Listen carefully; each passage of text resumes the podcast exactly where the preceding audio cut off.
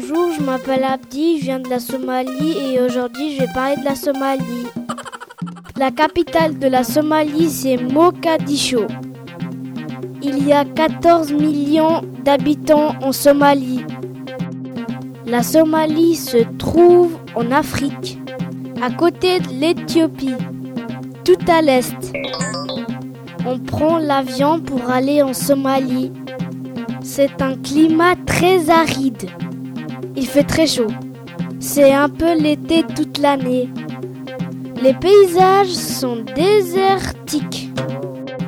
On peut trouver des animaux comme gazelles, ânes, requins et vautours.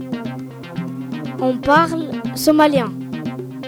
Salam alaikum, ça veut dire bonjour en somalien.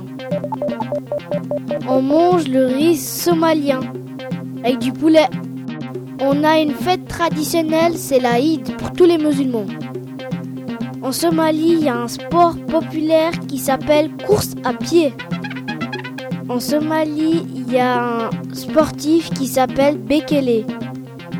L'école en Somalie se passe une demi-journée. C'était Abdi sur Trampoline FM. Au revoir.